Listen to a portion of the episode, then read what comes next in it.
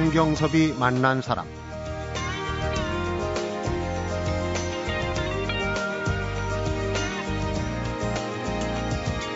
바닥이 미끄럽지만 않다면 어디든 가서 공연했습니다. 발레를 즐기는 관객층을 늘리자는 뜻도 있지만 무용수들에게 무대에 설 기회를 많이 주겠다는 의도도 큽니다. 무용수는 자주 무대에 서야 관객의 박수를 받으면서 기량을 발전시키고 항상 긴장하게 됩니다. 성경섭이 만난 사람, 오늘은 이전에는 발레리나로 지금은 국립발레단 예술감독으로 발레 외길 인생을 살아가는 최태지 국립발레단장을 만나봅니다.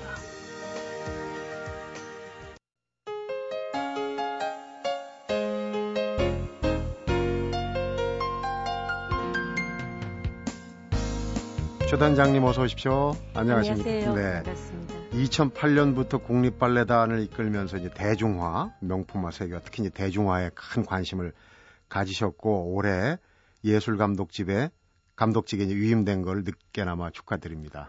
그런데 사실 돌이켜보면 37살의 단장직 기록을 세우셨고 지금 연임까지 하면은 12년을 하실 판인데 너무 장기 집권하는 거 아닙니까? 예, 시간이 그렇게 빨리 갔습니다. 네. 발레리나였을 때 하고 단장으로 있는 지금하고 어떤 역할이 더 마음에 드십니까? 이게 참 미련한 질문 같은데. 제가 발레리나 아기 둘이 낳고서도 발레리나 활동을 했거든요. 네. 그래서 발레 인생은 마음껏 했다고 생각했습니다. 음. 그리고 단장 맡고 음. 후배들과 같이 하는 일이 매일매일 뭐 그 자기가 맡았는 일을 열심히 음, 하고 있는 거죠. 둘 다 열심히 한다. 어, 우문 현답인데요.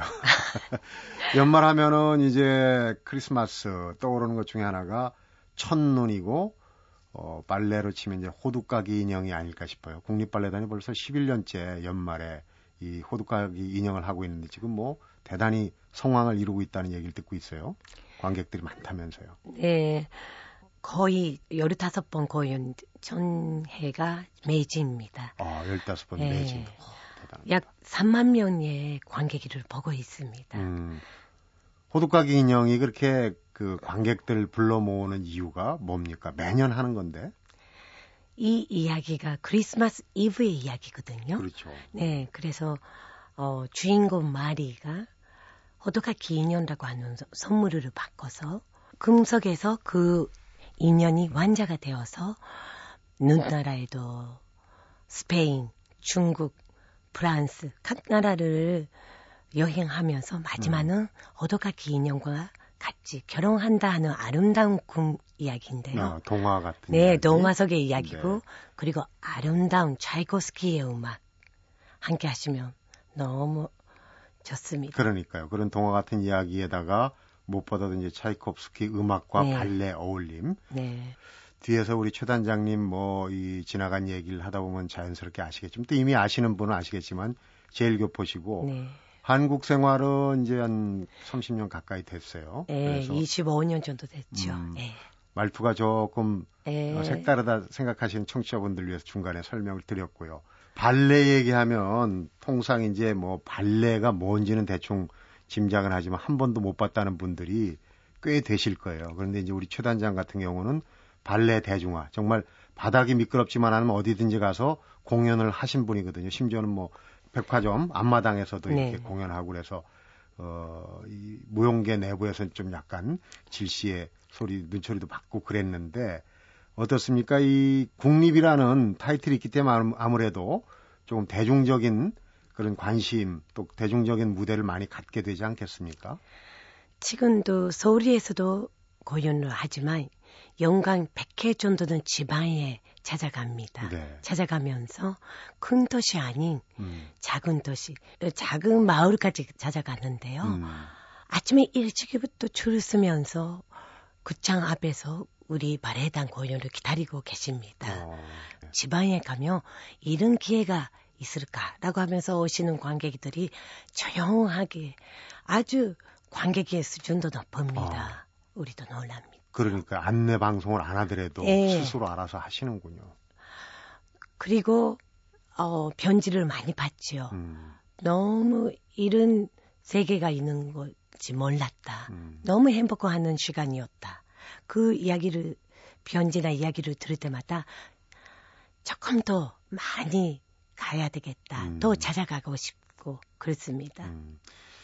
예전에 그 최단장님이 쓰신 글을 보니까 초기에 이 발레단 전임으로 있을 때는 관객의 90% 정도가 무용계 사람들이었는데 지금은 순수 관객이 90%가 넘는다 이런 그 말을 하신 적을 네. 그 말을 들은 적이 있어요. 그만큼 이제 저변이 많이 에, 확대됐다 이렇게 볼 수 있는 거 아니겠습니까? 제가 83년도에 군립발레단에 처음에 와서 브리마로서 활동했습니다. 네. 그때는 진짜 1층에도 관객이 3분의 1 정도 잘까 말까. 음, 1층도 못 채우고. 예. 음. 지금은 진짜 우리가 군립발레단이 지금 초대권을 안 드리고 있거든요. 초대권 없이. 예. 음. 이렇게 100%가 100%가 일반 관객이 오신다는 거에는 많은 대중화가 됐다고 봅니다. 네. 그 뒷배경에는 우리 최 단장님의 진짜 발로 뛰는 찾아가는 그런 정책 발레 단장으로서의 그 소임이 굉장히 어, 역할을 했다고 보는데 특히 그 장애를 가진 아이들, 장애 아들을 찾아가는 공연에서 어, 많이 하시는데 느끼는 게 많을 거예요. 얼마 전에 장애인 공연단 관계자 얘기를 들어보니까 장애 아들보다도 그 부모들의 눈초리가 네. 너무 가슴에 와닿았다. 그런 얘기를 하, 거든요 네. 우리가 시설에 찾아가면서 네. 우리가 고연을 했습니다. 우리 단원들에도 좀 혼란스러운지 모르겠으나 관객 에, 네. 애들 때문에 소신고 무대 쓰도록라고 했으나 그 애들도 너무나 집중하고 음. 보고 있고 객석에는 부모님들이 진짜 눈물을 흘리면서 음. 보셨거든요. 아. 우리 아기가 이렇게 집중할 수 있다 하는 것도 감동하셔서 그 말씀도 많이 들었습니다. 음. 역시 문화, 예술이라고 하는 거는 그렇게 어, 전신적인 어려운 애들한테도 좋은 거다라고 느끼며, 네. 음. 그래서 군립발레단으로서는 더욱더 형편이 어렵거나 음. 어, 그렇게 몸이 건강하거나 건강하지 않은 애들을 위해서도 코닉 사업식으로 우리 네. 국가 예상 안에서 우리가 코닉적으로 찾아가고 있습니다. 그렇군요. 그러니까 이 예술 특히 발레는 경계가 없는 것 같아요. 그런 모습을 보면은 정말 내가 시간을 쪼개서라도 이 일을 더 해야 되겠다 네. 하는 그런 생각이 들 것 같아요. 네. 네. 찾아가는 발레 이야기라는 이제 공연 제목도 참 마음에 드는데 찾아와 주기를 기다리다가 찾아와 주는 사람이 없다면 바로 찾아가면 된다. 이런 철학 아니겠습니까? 네. 이런 철학을 또 깨닫게 되는 그런 기분입니다. 성경섭이 만난 사람, 오늘은 한국 발레를 위해서 또 늘 다른 꿈을 꾸고 살아가는 국립발레단의 최태지 예술감독을 만나보고 있습니다.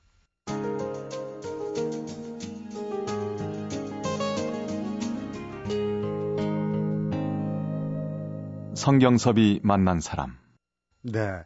올해는 국립발레단에 참 좋은 일이 많았는데 최 단장님 개인적으로도 참 영예스러운 일이 있었는데 세계에서 가장 오래된 300년이 넘는 역사를 가진 이 파리 국립 오페라 발레단의 승급 심사위원으로 초청을 받았어요. 일반인들은 잘 모르겠지만 이건 대단한 일인데 스스로 한번 왜 대단한지 설명을 좀 해주시죠.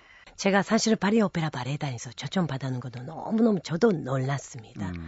사실 발레라고 하면 러시아에서 시작했지 않을까라고 네. 생각하시는데요. 사실은 최초에 만들어지는 발레단은 파리 오페라 발레단이거든요. 어. 그래서 파리 오페라단의 바레리나 바레리노의 시스템이라고 하는 것은 에토알 어, 별이라고 하는 말이죠. 에토와르에서 그 설리스트 드미솔리스트 뭐 하여튼 이 단원들의 그 피라미드가 네. 대단하게 네. 셉니다. 그러니까 단원들의 어떤 등급이 쉽게 계급 등급이 있네요. 네. 네. 그게 이제 승급을 해야 되는데 그걸 네. 심사를 하셨다는 네. 얘기예요. 그래서 그 심사를 오페라 어, 극장 안에서 무대에서 하게 됐거든요. 음. 그래서 초청받게 됐다는 건 아주 영광스러웠습니다. 한국 사람으로서는 처음 아니겠습니까? 고맙습니다. 그런데 지금 이 심사위원뿐만 아니라 국제적인 콩쿠르에도 심사위원으로 많이 위임을 받아서 활동을 하셨는데 국내로 눈을 돌리면 국내 스타 발굴에도 한몫을 하셨어요. 사실 한 1, 20년 전만 해도 발레리나 하면은 우리 최태지 단장 계시지만 강수진 씨 정도 네. 이렇게 대중한테 이름을 알린 발레리나가 별로 없었는데 지금 보면은 김지영 씨, 김주원 씨 뭐 언뜻 생각만 해도 네. 이렇게 이제 스타급 그 발레리나들이 많이 나왔단 말이에요. 어떻게 보면은 최 단장님 작품이라고 볼 수 있는데. 재능이 있는 무연수들은 많습니다. 네. 그래서 세, 저도 세계 공구리에 나가서 심사도 하지만 여러분들이 많이 활동하시면서 어, 세계에도 알리게 되고 음. 그리고 많은 스타들이 탄생하고 있습니다. 네. 저는 이렇게 발레리나 인생은 뭐 40대, 50대까지 프리마르 활동할 수가 있는 건 아니거든요. 음. 그래서 짧은 시간에 무용수들한테 많은 무대를 준비해주고 네. 데뷔시키고 싶습니다. 뒤 얘기하겠지만 최 단장님도 중간에 애 둘 낳고 또 이제 발레를 하시지 않았습니까? 그런데 이제 국제적인 심사위원을 쭉 하셨으니까 한번 이런 질문을 여쭤보겠습니다. 우리 국립발레단의 실력은 세계 순위를 매긴다면 어느 정도 될까요? 현재 저기 잘 사는 나라가 발레 오페라 네. 수준이 네. 높다. 라고 평가를 받게 되거든요. 좀 그렇겠죠. 네. 어, 그래서 G20까지 돌아가는 우리 한국, 한국이 네. 발레 20 안에는 꼭 들고 있다고 생각. 22 안에 꼭 들고. 있다고 자부하면서 네. 이제 발레 10까지 돌아갈 수 있는 시기 아닐까 싶습니다. 음, 10위권 안으로 네. 들어가는. 그러니까 20위 안에는 분명히 들어갔고 네. 10위 안에도 들어갈 수 있는 가능성이 네. 않느냐. 네. 어. 또한 가지는 올해 이제 얘기를 하면서 발레계 특히 이제 최태지 단장님이 이 대중들한테 좀 각인시킨 게 어, 정명훈 선생하고 어, 국립발레단하고 로미오와 줄리엣을 했는데 다른 작품하고 좀 다르겠다고 생각하는 게 이건 스토리가 참 대중적이잖아요. 네. 그러니까 춤이라는 기교보다도 스토리가 잘 녹아 있는 작품이었는데 네. 어땠습니까? 그 당시 그 마에스트로하고의 만남도 에. 뒷얘기가 있던데. 사실은 발레 아름다운 발레리나 발레리노를 본다. 화려한 테크니크를 본다. 사실은 발레는 초합의 예술입니다. 음. 음악 있고 아름다운 무대가 있고 뭐 라이팅도 있고 음.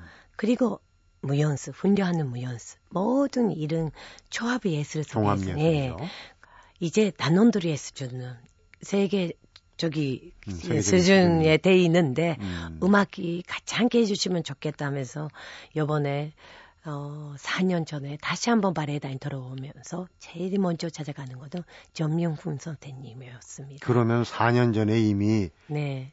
작업을 예, 하셨네요. 너무 바쁘시는 분이기 때문에 음. 미리미리 말씀드렸으나 처음에 그냥 무작정 콘서트홀에 가면서 분장실에 가져 찾아가면서 줄을 서고 있었습니다. 숨어 있다가 잠깐 뵀을 때 군리 발레단입니다라고 음.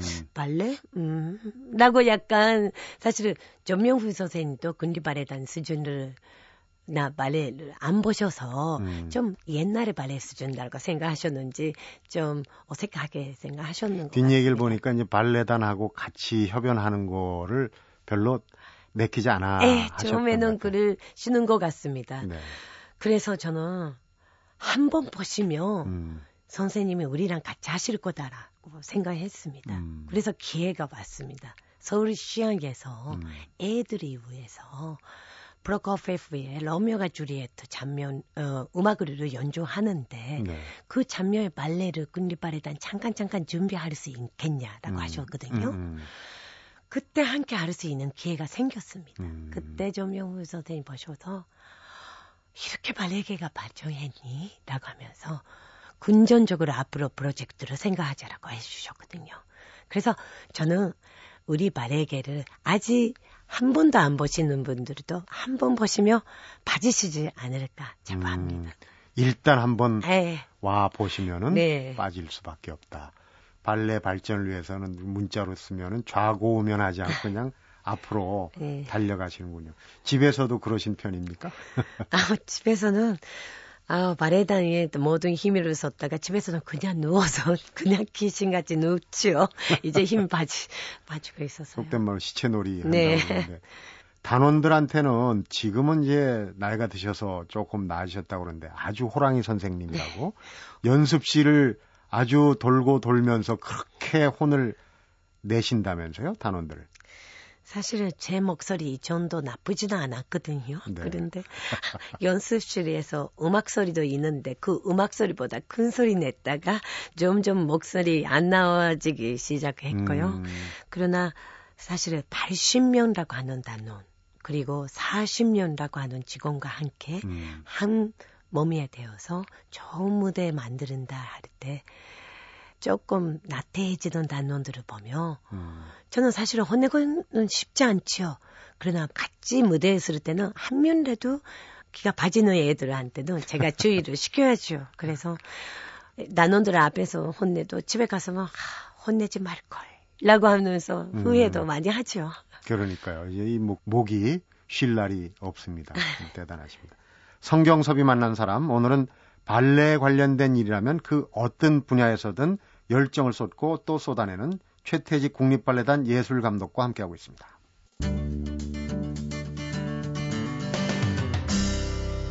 성경섭이 만난 사람.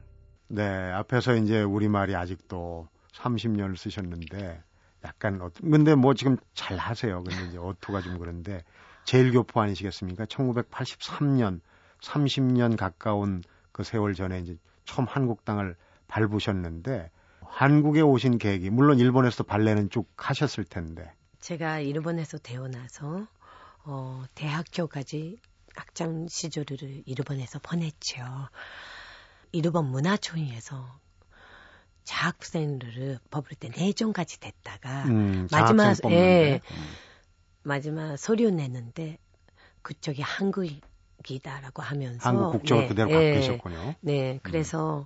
안 됐거든요. 음. 그때 본인의 아이덴티티를 느껴는 거죠. 음. 그래서 그 후에 유학도 어, 집에서 가라고 그러셔가지고 가보기도 하고 중간에서 그만두자라고 하는 생각이 더 많았어요. 음. 그때 아 자비 유학을 가신 네, 거예요. 그러니까? 그때 발레를 그만둘까요라고 했더니 야 돈은 벌 수 있지만 예술은 살 수 없는 거다. 음. 이때까지 너가 그렇게 열심히 하는데 음. 한번 한국에 가봐라. 아, 끝까지 한국에, 해봐라. 예, 격려하셨군요. 예, 한국에 가면 군립발레단이 있다. 음. 일본도 없는 군립발레단이 있다. 한국에 가보면 어떠냐라고 하면서 부모님이 많이 밀어주셨죠. 그래서 아. 오게 됐죠. 그런데 여기서 이제 대목에서 궁금한 거는 참 훌륭하신 부모님이신데 네가 그렇다면은 국적을 바꿔서라도 한번 해봐라 이렇게 하셨을 만도 한데 그러지 않으셨단 말이에요. 그래서 지금도 한국에 와서 군립과 함께 일을 한다. 음. 나라 위해서 조금이라도 제가 아는 것, 제가 할 수 있는 일이 있다면 저도 열심히 할 수 있는 것이 부모님이 죄를 음. 겹벌어서 일본에서 자배를 받으면서 음. 열심히 사업을 하시다가 음. 딸을 키우는데 딸도 하고 싶은 예술도 시켰는데 이런 차별을 받겠다라고 할 때 아, 한국에 가서 네, 곳으로. 아주 강하게 밀어주시고 음. 그러셨어요. 대단하십니다. 그런데 예전에 이제 자서전적인 자전적인 글을 보면은 고등학교 때는 일본에 있을 때죠. 네. 한 선생님이 너는 발레는 네 인생에서 떼낼 수가 없다. 너는 발레에서 네. 벗어날 수 없다. 이런 얘기를 하신 선생님이 계셨다고요? 그래서 사실은 제가 아홉 살부터 발레를 시작하면 너무나 발레라고 하는 게 자기 자신과 싸움이고 네. 자기 자신을 하루하루 그 발전시켜야 되기 때문에 사랑하지만 결혼하면 절대로 발레를 안 한다. 음. 라고 어, 중학교나 고등학교 때 힘들 때, 아, 결혼하기 전에까지다라고 생각. 결심을. 네, 결심도 했었어요. 어, 근데 결혼을 한다, 안 한다를 중고등학교 때 고민해야 될 정도 그렇게 힘듭니까? 힘들죠. 아무래도 계속 발전하기 위해서 음. 자기 몸을 관리한다. 자기가 춤을 추면서 테크닉, 음악성, 표현도 해야 되고 자기 자신을 무해되면서 음악과 함께 춤춰야 되고 자기 자기 전신적인 마인드 네 마인드 컨트롤도 해야 되고 하여튼 너무 힘든 생활이죠. 음. 그래서 그동안 사실은 발레 단장을 하고 둘째 아이를 낳고 달아나다시피 이제 예. 발레를 그만두겠다고 했다가 다시 단장역을 도슈즈를 던졌죠. 그러니까 안 한다 안 한다고 생각했어요. 벗어 던질 수 없는 네. 굴레 같은 거네요. 발레가 네. 뒤가 이제 발음 비슷하긴 됐습니다만은. 그래서 지금도 물론 마레리나는 아니지만 제가 어, 그렇게 살이 찌지 않으니까 어떻게 운동하세요? 나 질문 많이 받았는데요. 네. 단원들이 무대에 있을 때 저 같이 춤춥니다. 몸은 움직이지 않아도 머릿속에서, 마음속에서.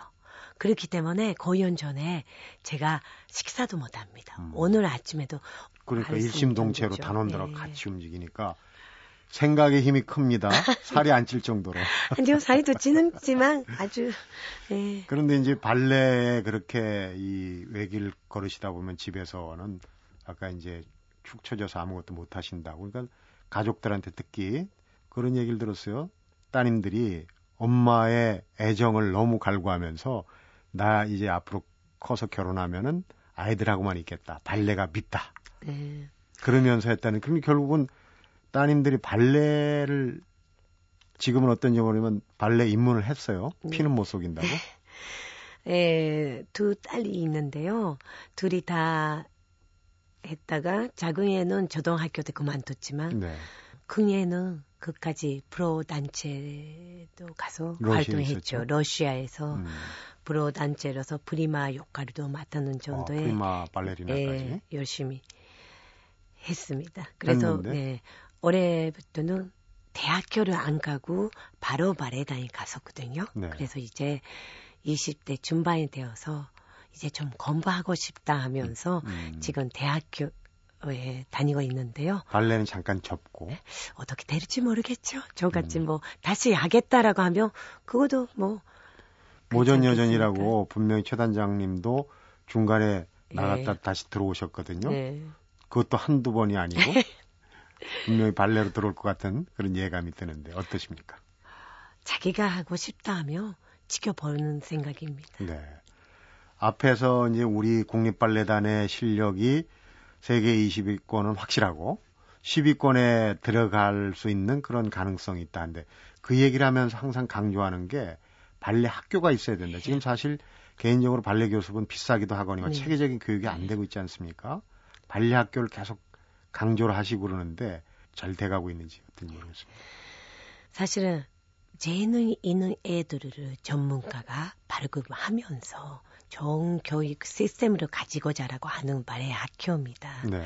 그렇기 때문에 사실 지금은 18살이에는 군리 바레단이 들어왔으면 좋겠어요. 18살. 네. 음. 세계적인 어디 바레단도 클래식 바레단에서는 18살이에 입당합니다. 음. 사실 대, 아직 한국에서는 대학교 졸업지 않다고 하면서 그렇으나 이제는 18살부터 20년 정도는 무대에서 함께 할 수 있는 음. 그런 시스템가 됐으면 좋겠습니다. 그리고 저는 이런 편지를 받습니다. 너무너무 시키고 싶은데 발레를 너무 사교육비가 비싸서 음. 어떻게 하면 배울 수 있을까? 그리고 아주 지방에 있는 애들이 하고 싶은데 교육 받을 수가 없다.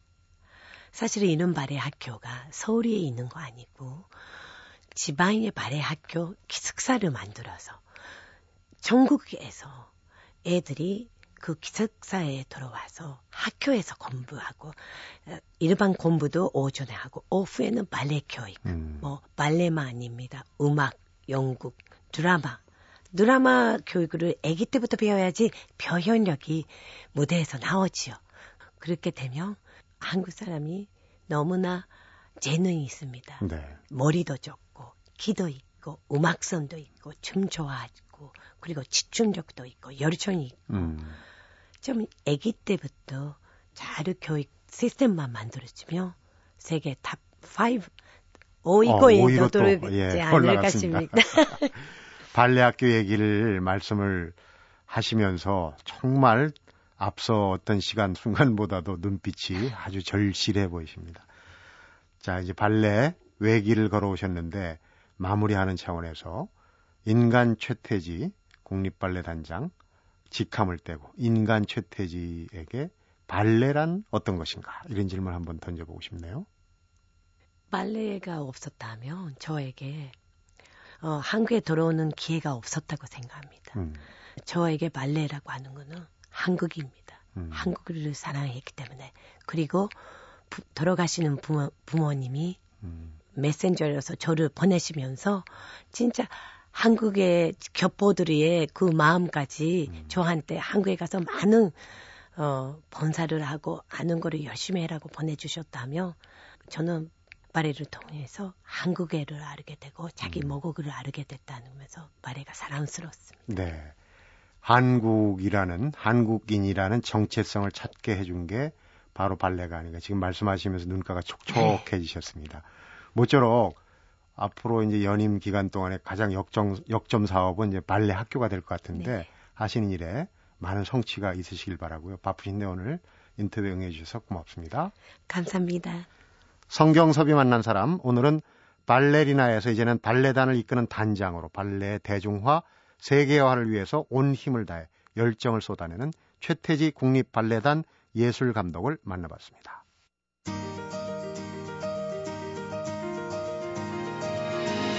좌절이란 결코 꿈을 뛰어넘을 수 없다는 생각을 오늘 나온 최태지 예술 감독을 만나면서 해봤습니다. 좌절이란 피해가면 되는 걸림돌일 뿐이라는 생각도 아울러 해봅니다. 성경섭이 만난 사람 오늘은 여기까지입니다.